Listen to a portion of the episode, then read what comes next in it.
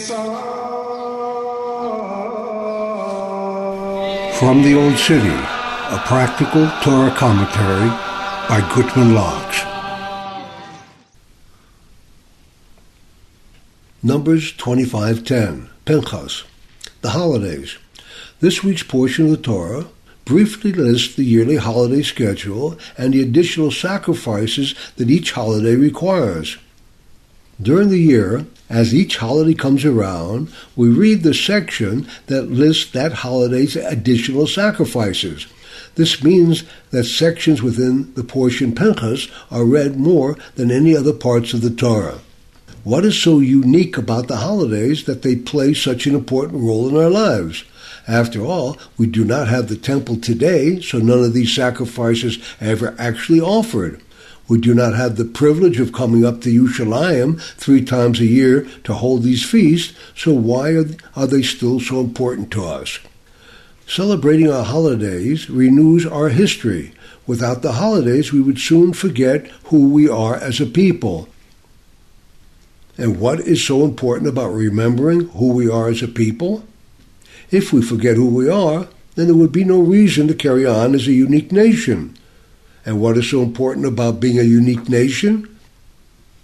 If we do not go on as a unique nation, there would be complete assimilation into marriage. This would spell the end of the Jewish people. This tragedy is evident in today's assimilated Jews. The more assimilated they are, the less they know about the holidays. Most assimilated Jews are not able to name more than one or two of the Torah's holidays, let alone know anything about their significance. And when there is no knowledge of their significance, there is no reason to maintain them. First to be forgotten is the last day of Sukkot, Shmini Atzeret, then Shavuos, the holiday when we celebrate the receiving of the Torah is forgotten. Next to go is Yom Kippur, the Day of Atonement, then Rosh Hashanah, the New Year, the Day of Judgment goes. Next to go is Sukkot, when the dwelling in booths is forgotten. And last of all to go is Pesach. We can learn why the holidays are so important by seeing which ones go first and which are the last to be forgotten. Pesach requires the most preparation. It imposes the most requirements and restrictions. It seems logical that it should be discarded first. The holiday of Sukkah requires the building of the booth and the inconvenience of having to eat all of our meals in it. One would think that these holidays would be the first to be forgotten, but they are the last. Why is Pesach, with all of its details, the last to be forgotten? Because of all the holidays, it is the most family oriented. Although all of the holidays somehow involve the family, Pesach is the most memorial. Sukkah is also memorial because the extended family comes together and enjoys a huge feast. And this is how the holidays hold us together. They maintain the Jewish family experience. But if Judaism requires the family experience, why is it that only the males participated in the temple service? Furthermore, only males lead the service and read from the Torah in the synagogues, and only males can be counted in a minyan, the quorum. If Jewishness is about the family, what role, if any, does this leave for the women? Are they to only be there for the family dinner? The Torah tells us that on Yom Kippur, the holiest day of the year, the high priest would first offer his personal sacrifice to atone for himself and then for his house. The sages explain that his house means his wife. In Hebrew, house and family are the same word, and as the sages point out, the wife is the family. If a man travels to a land where the religious customs are different than the place where he's coming from, and a question arises as to which customs he should follow, he is to follow the custom of where his home is located. And where is his home? Where his wife is. The center of Judaism is not the Temple Mount nor is it the houses of learning. The center of Judaism is the home, and this is the wife. It is she who passes on the Jewish lineage, and it is she who instills her spiritual values in the children for years before they go off to school. While Judaism requires the males to be busy primarily with the services and learning, the wife has to busy herself primarily with the family. Obviously, this does not mean that the men are excused from the obligation of raising the family, nor does it mean that the women are excluded from the Torah. It means that each of us has to contribute what we are best at so that the Jewish family will thrive.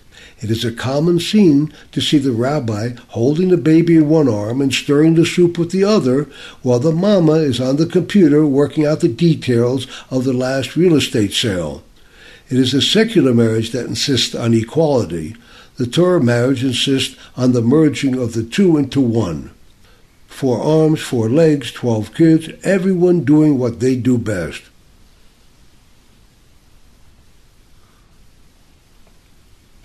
Who's in charge here? In last week's portion of the Torah, Pinchas's action stopped the plague that Hashem sent because of the children of Israel's immorality with the daughters of Moab. Although many of the Jews were being rebellious by lusting after the Moabite women and worshipping their idols, one man's actions were particularly loathsome. He openly and brazenly brought his idolatrous lover to the entrance of the Mishkan, the tabernacle, where Moshe and the entire assembly were weeping. This week, that sinner is identified by name. Surprisingly, he was the leader of his tribe. What in the world was going on here? Could it be that the leader of an entire tribe in Israel could not find a proper Jewish woman to satisfy her desires? Was he so caught up in his lust that he had to have that very woman who made him worship an idol before she would agree to his cravings? There was a horse, a wagon, and a driver parked by the side of the road. The driver decided to go forward. He slapped the reins against the horse's back and called out, Giddy up! The horse lurched forward and started going down the road, pulling the wagon and the driver along with him. Although the horse is the power that moves everything, still the driver is in charge. He was in charge, that is, until they passed the pizza parlor, and it just so happened that this particular horse loved pizza. the horse snorted loudly. He turned sharply and ran right into that pizza parlor. What happened to the wagon and the driver? Well, they went with the horse into the pizza parlor. Who was in charge then? Obviously, the horse was. It was the horse who wanted the pizza, and it was the horse who ran into the pizza parlor, pulling the wagon and the driver with him. The horse is completely in charge unless the driver pulls back on the horse's reins at least as hard as the horse pulls forward. In this story, the horse is the animal instinct that we all have. This aspect of us is also called our animal soul or animal inclination. The wagon is our body, and the driver is our intellect, our intelligent or godly soul. Every decision we make in life is going to be made by one of these three faculties. The animal inclination in man is always hungry, if not for food, then for something else. It wants action and it doesn't care too much what kind of action it is. The body is slothful. It wants to sit still, to veg out. If it had its way, the body would sit on the couch almost all day long. But the intelligent soul that we all have knows better.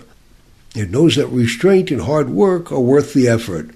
But if the intelligent soul becomes the least bit lazy, either the horse or the wagon is going to take charge. Can you imagine a leader of an entire tribe in Israel being so tied to his horse that he would take his non Jewish object of lust right in front of all of the leaders of Israel? How great was his animal lust? How lazy was his intellect?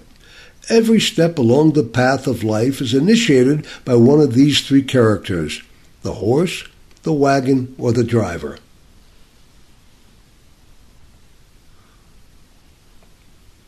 Even today.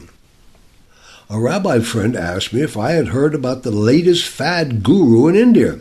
She seems great, he said. She has over 30 million followers in a huge ashram in India. I said, yeah, and there's probably a lot of idolatry there too. No, he answered. She teaches universalism, and each group has its own area. There's a lot of love and charity, and each group has its own music too. It looks great. My first response was that today's teacher of Torah do not know how to give over the spiritual high that should be taught here, and if they did, no one would even think to go after such foolishness. I walked away thinking about this woman's trip and those 30 million people following her, especially all those Israelis there. I saw that the rabbi who told me about her, in some strange way, really admired what she was doing. He seemed to be looking at her trip with his usual good eye. He seemed to be thinking that maybe he could do something like that here, or even go there to see her for himself. How could I answer this learned rabbi? What is really wrong with it? If indeed she is not teaching Hinduism, which I bet she is, and if there are no other forms of idolatry or magic, which I bet there are, what's so wrong with what she's doing with these people? They are sharing love and giving charity, and there's great music too. I could see the great attraction this would have for young spiritual seekers, especially those not even know what they are looking for. How can I tell these good hearted young people that being there, smoking dope, and doing whatever boys and girls feel like doing is not what they really want? How could I possibly convince them that what they are doing is wrong? I thought about this for some time. My first objections came quickly. Following that trip will surely lead to intermarriage and the removal of their families from the Jewish people. So what, they would say. They're ready to give up on being Jewish anyway. Torah was never taught to them in such a way that being a Jew meant anything to them. So, in their minds, what would they be losing? Surely being a Jew, as they have been, has mostly meant only trouble. Being Jewish like that is obviously not worth giving up all that kickback joy that they have found. Now they feel real freedom to do whatever they want and still can be called righteous and spiritual people. Why would anyone in their right mind start following all of those rules that the Torah insists upon instead of just being free like they seem to be? Okay, if having a Jewish family does not convince them, then they have to know that the lifestyle that they are following will not give them a share in the world to come. So what, they would say. This trip says they will have a share in the world to come, and your trip says they won't. Who are we to believe?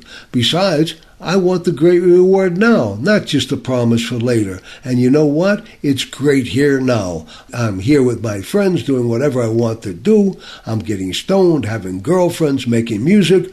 Why do I need all that stuff you're trying to sell me? All those rules and restrictions that you're trying to lay on me? Then I remembered Okay, I understand that you have given up on being Jewish because you really do not understand what it means. And I understand that you have heard various things about the world to come, so you can ask, Who shall you believe? But you know what? That trip over there that you are running to, we already did that. We did that to the nth degree. That's just what the 60s were all about. Kick back, sing songs, getting stoned, free love, to do whatever you want. We already tried the it's all okay thing, universalism par excellence. And you know what? We found out that it doesn't go anywhere. At best, it runs around in small circles, and after you run around those circles for a few weeks, months, or years, you still end up having to ask those same essential questions that you had to ask when you first started. What am I doing here? Why was I created? How have I made the world a better place? With whom do I want to make a family? We already learned that hanging out, getting stoned, and singing songs in a foreign language don't even begin to answer these questions. But why don't they? Over there they have highs from their drugs, love, and music. Why are those things not the answer to spiritual life? When someone smokes drugs, they experience what they call a high. Sometimes they even have an experience that they call a vision. So, what is wrong with this? What is really happening to them is that the drug is lowering their threshold of spiritual recognition. It is not that they are being elevated spiritually like they think. A threshold is the level at which you begin to experience something. So if you have a high threshold for pain, you will not be bothered by a certain degree of pain that would bother someone with a lower threshold. When someone is drugged, depending upon the type of drug, his threshold of spiritual satisfaction is lowered tremendously. This means that he is experiencing the mundane physical awareness, but he is calling it spiritual.